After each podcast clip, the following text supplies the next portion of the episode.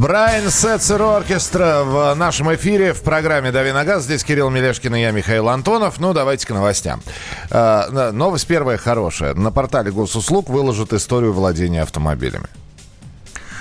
Ну, собственно, для московских автовладельцев это уже, наверное, сервис не новый, потому что у нас есть сервис «Автокод», где тоже можно по ВИН-номеру, по госномеру узнать историю владения автомобилем. Но это не государственный ресурс. Это чисто московская тема.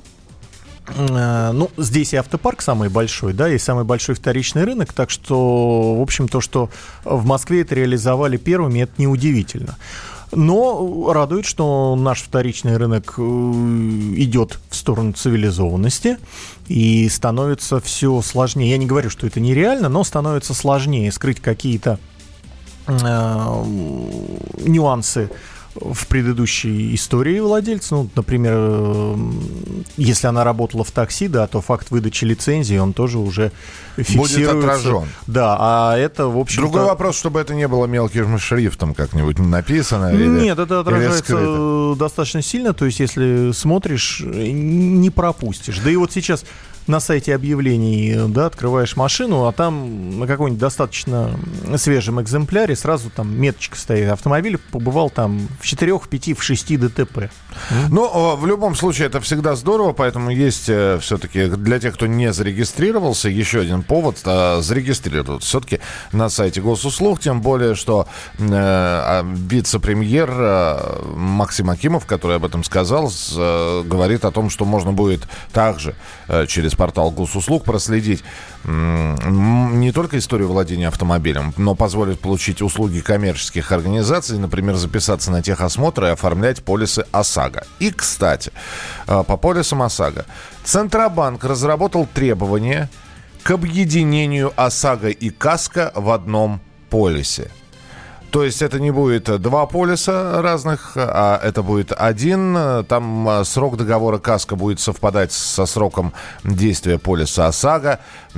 Заканчивается срок действия ОСАГО. У вас тут же автоматически заканчивается и КАСКО. В общем, Центробанк сейчас подготовил такой документ. Что он из себя будет представлять, каким образом он будет работать, как все это будет выглядеть. Вот один объединенный документ для КАСКО и ОСАГО. Не знаю, насколько это здорово. Ну, в последнее время действительно с этой темой как-то так активно носятся, активно ее пиарят. Я одного не понимаю, да? Ведь, смотри, человек, в общем, любой автовладелец по закону у нас должен быть застрахован. Правильно? По ОСАГО. По ОСАГО. Да. Итак, хорошо, он вот получил водительское удостоверение, он собирается ехать. Он покупает машину на вторичке, новинку, неважно. Он садится за руль автомобиля. Он понимает, что его могут остановить и оштрафовать за отсутствие ОСАГО. Он идет, берет ОСАГО. Через какое-то время, спустя 2 месяца, он вдруг понимает: нет, слушайте, я еще и КАСКО возьму. И вот объясните мне, как это совпадать будет? То есть он ОСАГО взял на год, а КАСКО берет на 10 месяцев, так что ли? Ну, это, насколько я понимаю, потому что да, подробностей пока... Подробностей от Центробанка нет. Особо никаких нету. Это будет вот опция для тех, кому это нужно. Кто, в первую очередь, для тех, кто страхует КАСКО, то есть это у кого сравнительно свежие машины, и кто вот сразу понимает, какой объем страхования он будет делать. Я не думаю, что это будет очень популярная услуга, потому что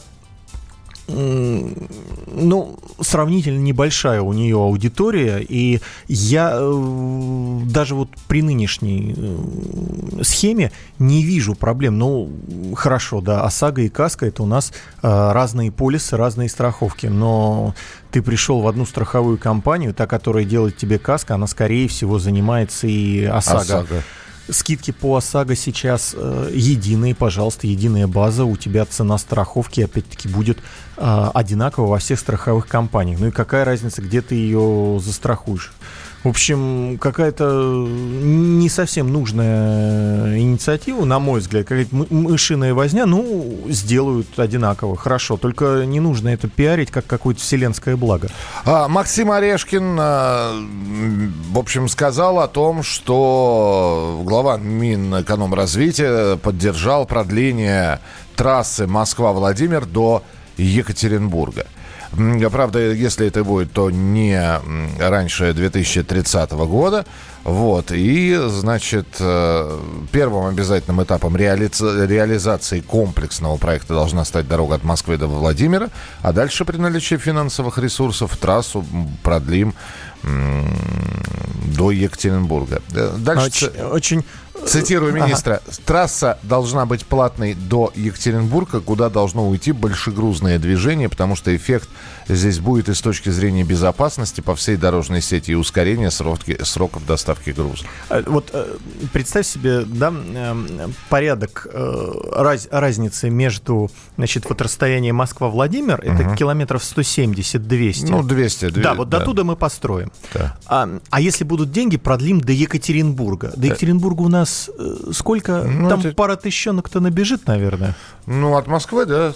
Ну, плюс-минус. Надо посмотреть сейчас. Вот. И я напомню, что недавно отказались... 1416 километров по прямой.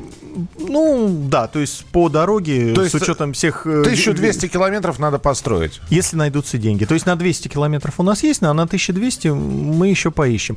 И я напомню, что недавно, буквально там в прошлом месяце, забраковали проект полностью новой платной трассы Москва-Казань, проходящий по, значит, новому маршруту, новой траектории, сказали, что нет, наверное, дороговато, нерентабельно, как у нас сейчас модно говорить, экономически невыгодно. И поэтому сказали, что да, будет новая дорога до Владимира, а вот дальше от Владимира до Казани, скорее всего, реконструкция существующей трассы. Ну и в этой связи резкая такая вот идея, что... А самое главное, когда у нас за 100 километров платные дороги иногда берут 600 рублей, то можно еще раз вспомнить, что расстояние от Москвы до Екатеринбурга 1416 километров, и сколько же эта платная дорога будет стоить? Каков же будет по ней проезд? Ну, я надеюсь, что тариф все-таки сделают адекватный, как, например, по М4. Ну, там, согласись, весьма подъемных денег он стоит. Но там надо и время выгадывать, если хочешь. Ну, да, ну, сэкономить. Ночью дешевле. Но полагаю, что вот расстояние, да, Москва-Владимир, как вот у нас на М11 Москва-Шереметьево, Москва-Солнечногорск, в силу того, что там пойдет максимальный трафик, вот там цена, боюсь, может быть серьезной. В любом случае, через 10 лет, вполне возможно, мы увидим платную дорогу Москва-Екатеринбург. Продолжим через несколько минут. Уже получаем ваши вопросы. Присылайте их. 8-967-200-97-02. 8-967-200-97-02.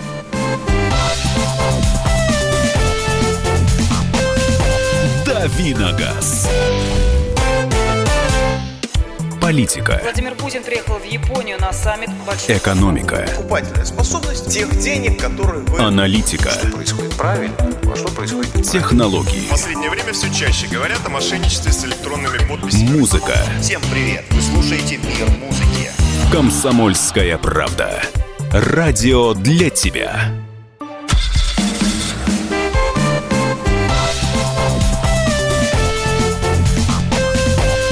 Виногаз. Итак, друзья, ваши вопросы давайте сразу смотреть, и вы присылаете свои сообщения, здесь их огромное количество, ну, давайте выбирать уже вот такое предметное, направленное на какие-то модели. Сразу, Сан Саныч, скажите, пожалуйста, свое мнение об автомобиле Peugeot 508, вот он пишет, вчера говорили. Сан Саныч, вы пропустили, давайте мы повторяться не будем. Ну, наверное, все-таки эту машину у нас еще не продают, а вот, наверное, все-таки о предыдущем поколении, потому что машина с таким индексом уже была. Ну да, то есть если у нас что-то появится, это будет рестайлинговая же версия? Нет, это будет абсолютно новое поколение, то есть с прошлым 508 он не имеет ничего общего. Но все, тогда машина у нас... Удели минутку, да. Да, машина у нас, на мой взгляд, недооцененная, малопопулярная. И что редкость в классе, ее можно выбрать с двухлитровым дизелем. Я считаю, вот это вот идеальный мотор для нее, потому что с турбобензиновым 1.6 нередко возникали проблемы технического свойства, а дизель, он и экономичнее, и тянет лучше. Так что, если вот мы вас правильно поняли, и речь идет о машине прошлого поколения, то двухлитровый дизель – идеальный выбор. Город Владимир, когда отменят транспортный налог для авто старше 10 лет? Не отменят, подожди. Никогда, не надейтесь. Откуда вы берете вот эти вот все информации? А как прокомментировать? Отмену транспортного налога. Действительно, на этой неделе опять в очередной раз кто-то вбросил, что давайте отменим. Да, это было опять же, это даже не предложение задокументированное. Один из депутатов. Но мы же понимаем, на чем можно поспекулировать. Мы прекрасно знаем на чувствах избирателей, как можно поспекулировать. Нужно, по крайней мере, в качестве информационного вброса сказать то, о чем говорят очень многие. Да? То есть, давайте отменим транспортный налог. И вот дальше этого предложения это никуда не двигается. Как что-то будет более предметное, обязательно расскажем. Вы просто вспомните, как несколько лет назад, вводя дополнительный акциз на топливо, нам обещали, что после введения акциза отменят транспортный налог. Отменили? Более того, говорили, что акциз-то вводится для того, чтобы попробовать, а каково это будет зашивать транспортный налог в цену бензина или дизеля. А воз и ныне там. Поэтому давайте, не раскачивайте лодку. Мы сами ее раскачаем, когда надо будет. Volkswagen Touareg 2009 год, дизель 2.5, пробег 150 тысяч. Какая надежность у автомобиля? Автомобиль технически достаточно сложный и десятилетний. Там может вылезти вообще масштаб болячек любой. А что касается двигателя, то мотор 2.5, он для этой машины достаточно слабый. То есть учтите, что, скорее всего, его достаточно сильно крутили, если, конечно, там не совсем в овощном режиме ездить. И его ресурс вот уже может быть, скажем так, на исходе. 8 800 200 ровно 9702. Евгений, здравствуйте. Здравствуйте, Челябинск. Прокомментируйте, пожалуйста, покупал машину у дилера, получается, автовазовскую модель. Не будем говорить, какую, как говорится. Пришел, как говорится, в негодность какая-то запчасть. Дилер, получается, у которого служу, заказывает запчасти, это идет 2 недели. Пока идут запчасти, у меня ломается другая. Вот это круговая порука, получается. А дилер не может свои запчасти поставить. Я задаю вопрос. У нас, программа такая, мы, заказываем, приходит, меняем. Вот так вот. Можете прокомментировать, как это вообще происходит? Спасибо. Действительно, по гарантии в подавляющем большинстве случаев имеет место вот такая схема. То есть есть гарантийный ремонт и есть ремонт по направлению от страховой компании по КАСКО. Так вот, по ним дилер получает деньги с отсрочкой, поэтому ему... Будем откровенно говорить, ему неинтересно ставить те детали, которые у него уже есть в наличии на складе, которые он выкупил. Вот если вы приедете и будете ремонтироваться за наличные здесь и сейчас, да, скорее всего, эта деталь окажется в наличии, вам ее прямо сегодня поставят и машину отдадут. А вот если у вас гарантия или ремонт по КАСКО, опять-таки, скорее всего, придется подождать, пока эта деталь, несмотря на ее наличие непосредственно у дилера, но вот эта же деталь придет с центрального склада. Да, увы, такова практика, к сожалению, приходится ждать. 8 800 200 ровно 9702. Сергей, здравствуйте. Здравствуйте. Здравствуйте все. Пару вопросов эксперту, если можно. Да, пожалуйста. Вот основной эксперт, который в отпуске, отвечая на мой вопрос... Вы сейчас говорите, пожалуйста, нашему эксперту. Очень расплывчато, ничего не сказал. Ага. А вопрос такой, очень простой.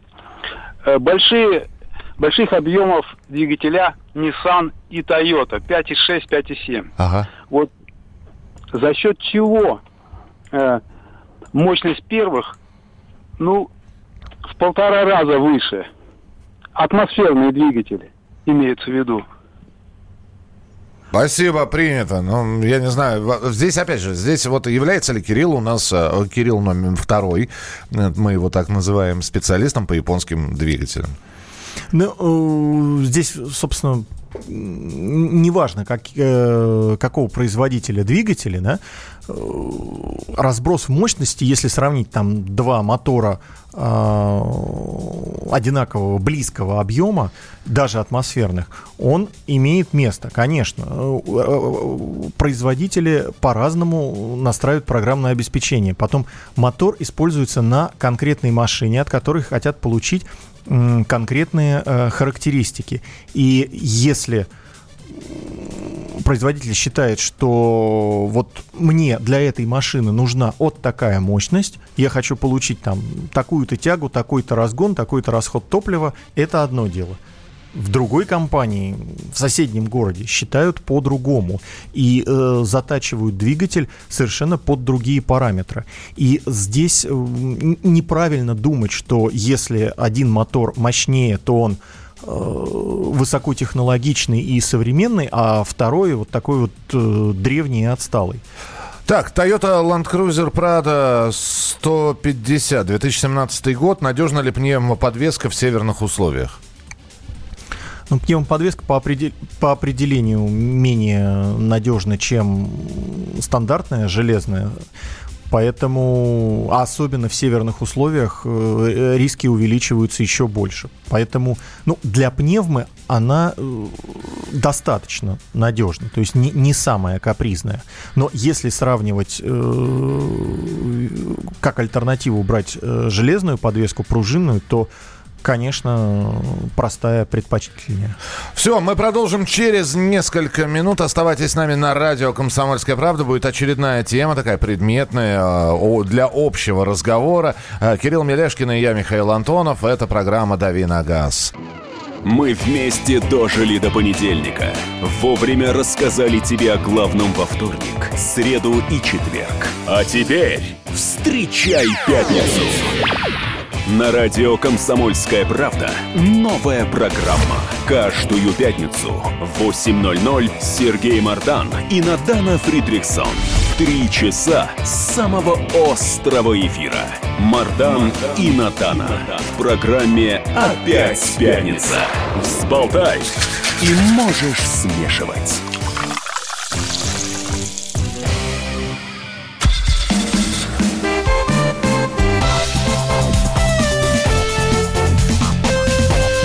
Виногаз.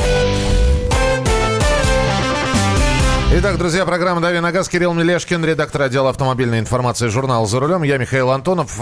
Слушай, Кирилл, я здесь нашел тему, на которую мы будем сейчас разговаривать, потому что в очередной раз это начнут с Москвы, дальше будет распространяться по всей территории России. Для начала, вот та самая московская история. В столичных аэропортах предложили установить справедливую цену на такси. Стоимость поездки до центра города эконом-классом из аэропорта. Вот почему-то они за образец справедливой цены взяли аэропорт-центр города. Не знаю, у нас 3 действующих аэропорта: Внуково, Шереметьево, Домодедово. В общем-то, для того, чтобы добраться, наверное, из Домодедова в центр города намного легче добраться, чем из Шереметьево. Но Домодедово, вспомни, что он самый дальний. Он там 22 километра только от МКАД. С другой стороны, самый дальний, действительно. Да? Но здесь ведь вопрос не, опять же, километраж от аэропорта до центра города, а вопрос справедливой цены на такси. В очередной раз поднимается эта тема. Какова же справедливая цена? Таксисты хватаются за голову и говорят: мы работаем, вот еле-еле хоть в какой-то плюс уходим, но что это за деньги такие? И это действительно так. И есть в эконом-классе свести концы с концами сложно. Согласен. Винят агрегаторов, винят кого угодно. Вот эти вот все скидки, промо-акции, да, катаемся бесплатно, говорят таксисты. Пассажирам вроде бы как все нравится. И совершенно не хочется пассажирам, чтобы цены на такси росли. А потому что пассажиры в данном случае у нас избаловали. У нас по цене автобуса тебе подают свежую иномарку, чистую, с приятным салоном и прочее, и прочее. Ну, по цене автобуса ты хватанул, да, 38 рублей, например, поездка в автобусе стоит в Москве. Но, тем не менее, а сколько у нас стоят вот эти вот поездки по району в рамках промо-акций? Там 70, 100 рублей и прочее. А если едешь не один, то не знаю, уже вот цена автобуса на работу приезжаю на такси, и постоянно повышенный тариф. Но я еще сегодня могу понять, дождь идет за окном. Могу понять, почему повышенный тариф. Ну, а во все остальные дни, там, в 6 часов утра, по свободной дороге, с чего он у вас повышен? Заранее повышен. Заранее в два раза. Так какова же справедливая цена за такси? За километр, за 10-километровую поездку. Какова справедливая цена, по вашему мнению? 8-967-200-97-02. Товарищи таксисты, граждане, пассажиры, ну пишите справедливую цену. Сколько? 10 километров по городу – это сколько? А поездка до аэропорта в вашем городе, в Москве или откуда вы? Присылайте свои сообщения 8-967-200-97-02. Можно позвонить по телефону прямого эфира 8-800-200-97-02. Что вы вкладываете в смысл фразы «справедливая цена поездки на такси»? Ты что вкладываешь в эту фразу? Или ты довольно редко ездишь? Я езжу, буду откровенен, за казенный счет, когда летаю в командировке в аэропорт и обратно, сам стараюсь не пользоваться, потому что мне, ну, вот лично неуютно и в такси, я не понимаю, мне некомфортно в каршеринге, поэтому я стараюсь пользоваться либо общественным транспортом, либо своей там машиной, мотоциклом и так далее. Вот здесь мне пишут: Миша, не катаемся бесплатно, а работаем. Попробуйте двушку заработать в день чистыми, плюс амортизация. Так смысл в слове «катаемся»? Что получается, что вы этих денег не зарабатываете, катаетесь бесплатно, получается. Несмотря на то, что вы работаете. Именно в этот такой смысл я вкладывал в свою фразу. Это не претензия к вам, что вы просто так по городу ездите. Нет, ни в коем случае.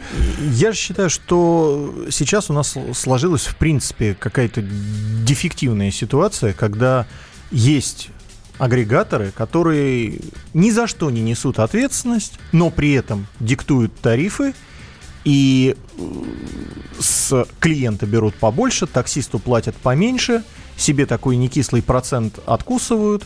А если возникают какие-то претензии, ой, ну а что? А мы информационный сервис, да, мы ничего не знаем, мы ничего не умеем. Мы понизили рейтинг таксистов. Да, мы его заблокировали. Да. Там уголовка на несколько лет, а мы его заблокировали. Страшное наказание. Итак, минималка должна быть не ниже 150 рублей, даже если 2 метра нужно проехать. Справедливая цена, когда есть денежные средства. Ну, давайте без Гегеля и этого Шопенгауэра. Ну, умоляю вас. Вопрос очень прост. Понимаете? Когда вы будете вызывать такси, вот эта фраза, вот эта вот «справедливая цена, когда есть денежные средства», вы ей не отделаетесь. Нужно будет за эти денежные средства достать и отдать. Справедливая цена только по таксометру. Воронеж, центр, аэропорт 400-450 рублей. В Ставрополе такси до аэропорта 250-350 рублей в зависимости от удаленности. Доброе утро, Михаил. 4 аэропорта, еще Жуковский. Ну, зачем? А мы военные тоже? Ну, нет, Жуковский же теперь гражданские действия. Белавия, например, оттуда летает. О как! Да, а вот как раз... Видимо, я просто ни разу не летал. Ну, хорошо, и 4, слава спасибо. Богу, потому что доехать по нынешней трассе и в отсутствие аэроэкспресса туда достаточно проблематично. Доброе утро. Подольск, аэропорт Домодедово 1500 рублей. Подольск, аэропорт Шереметьево 3000, а в аэропорт Внуково те же 1500. Так, сегодня волею случая мне пришлось ехать на работу. На такси мы проехали 14 километров. Цену мне назвали 155 рублей. Я дал 200 и считаю, что это справедливая цена. 155 – это очень мало. Здравствуйте, алло. Вячеслав, слушаем вас. Здравствуйте. Ага, я по поводу такси вот хотел сказать, по ценам. Я думаю, 60-70% от автобусной цены должно быть, если едем вчетвером. Угу. Вот такая цена. И это с каждого, да? С Ну да, если стоит 30 рублей, допустим, вот у нас проезд 120, на автобусе надо проехать. Это значит, хотя бы должна быть 180-200 цена на такси. Ага. Да, вот я так думаю. И еще хотел сказать, вот как же, ну, в других там, в западных странах, вот они же там как-то отрегулировали этот вопрос десятилетиями. Это выгодно ездить на такси, никто не страдает как бы по цене. Там, да, спасибо большое. Вот да. Давайте, да, раз уж заговорили про западные страны. По-настоящему дешевое доступное такси — это вот что-то вроде индийского тук-тука. Вы по-другому такси народным не сделаете. То есть, если оно дешевое, то вот извольте в мотоколяску. А у нас хотят и одно, и другое. Да? Не буду говорить крылатым выражением, оно не эфирное. Потому что вы посмотрите, да, на московские такси. Тут же ниже свежего Рио или Соляриса нету. Сюда не берут Ларгусы, сюда не берут Лады. То есть не самая дешевая машина. Кирилл, и при этом хотят, чтобы все ездили за 3 копейки. Кирилл, но здесь куда ни копни. Вот куда ни копни. Начиная от цены, про которую мы сегодня говорим, заканчивая водителями, где тоже нужно порядок навести. Водители сейчас соответствуют цене и уровню заработка в этой сфере. У меня вчера приехал водитель, дай бог тебе здоровья, добрый человек. Вот. Из какой-то дружественной нам то ли страны, то ли республики бывшей, да? Я ему, он говорит, а у него адрес не был забит. А у нас редакция располагается на улице Старый Петровско-Разумовский проезд. Сложно ему было, да? Никак. 10 попыток было. Старый Петровский, Старопетровский, Разумовский. А дальше дом Старопетровский, Ростовский. В итоге он мне дал, я сам произнес. Ну, слушайте, давайте мы и с водителями тогда порядок наведем. Присылайте свои сообщения 8 967 200 ровно 9702. 8 967 200 ровно 9702. Это программа «Дави на газ». Продолжение через несколько минут. Товарищ адвокат! Адвокат! Спокойно, спокойно. Народного адвоката Леонида Ольшанского хватит на всех. Юридические консультации в прямом эфире. Слушайте и звоните по субботам с 16 часов по московскому времени.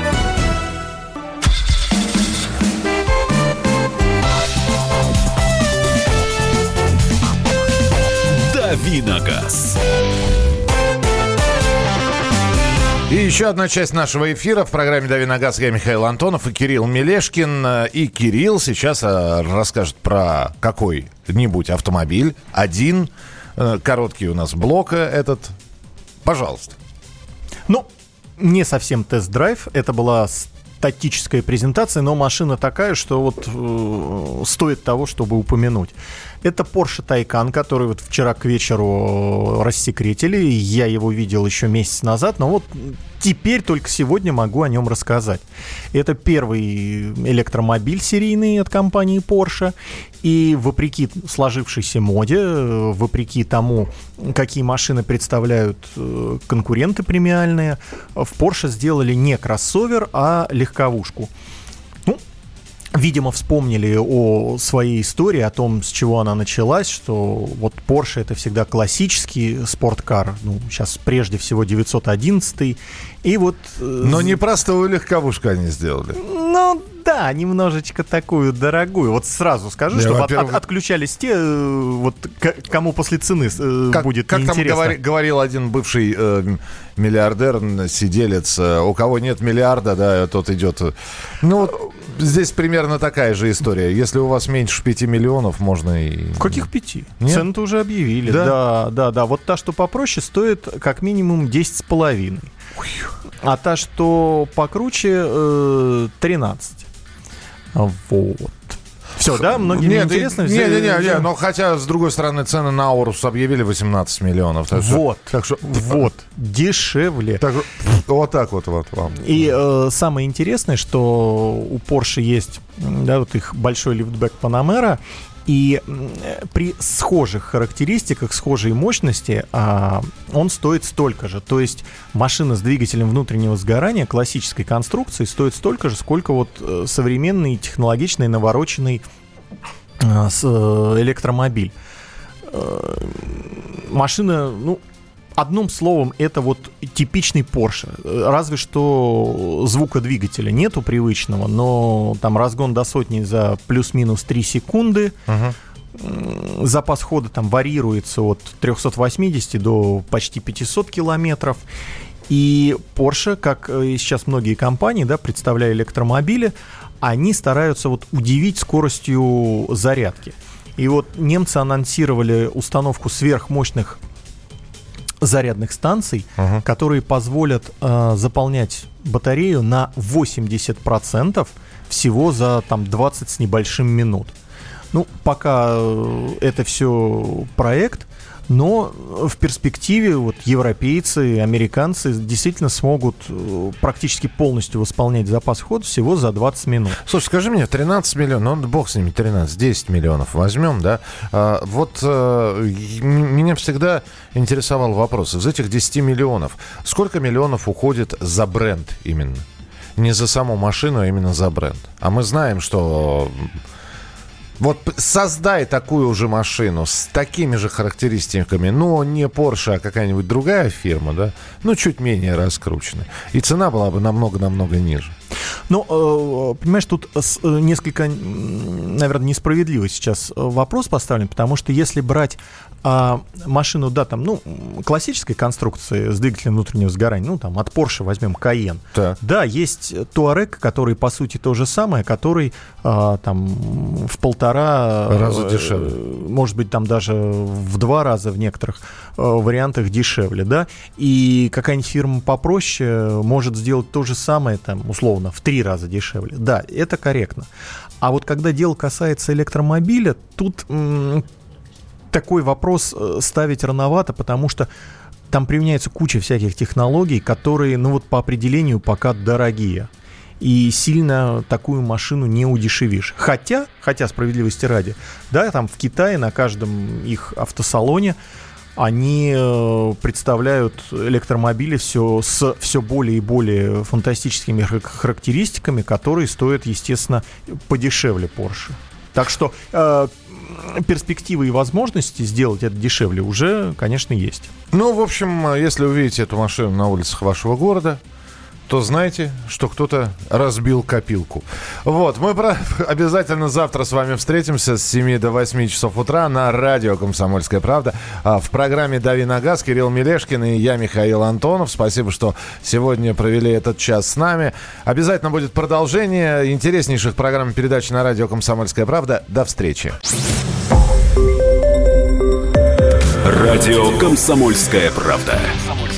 Более сотни городов вещания и многомиллионная аудитория. Донецк 106 FM, Севастополь 107 и 7 FM, Керчь 103 и 6 FM, Москва 97 и 2 FM. Слушаем всей страной.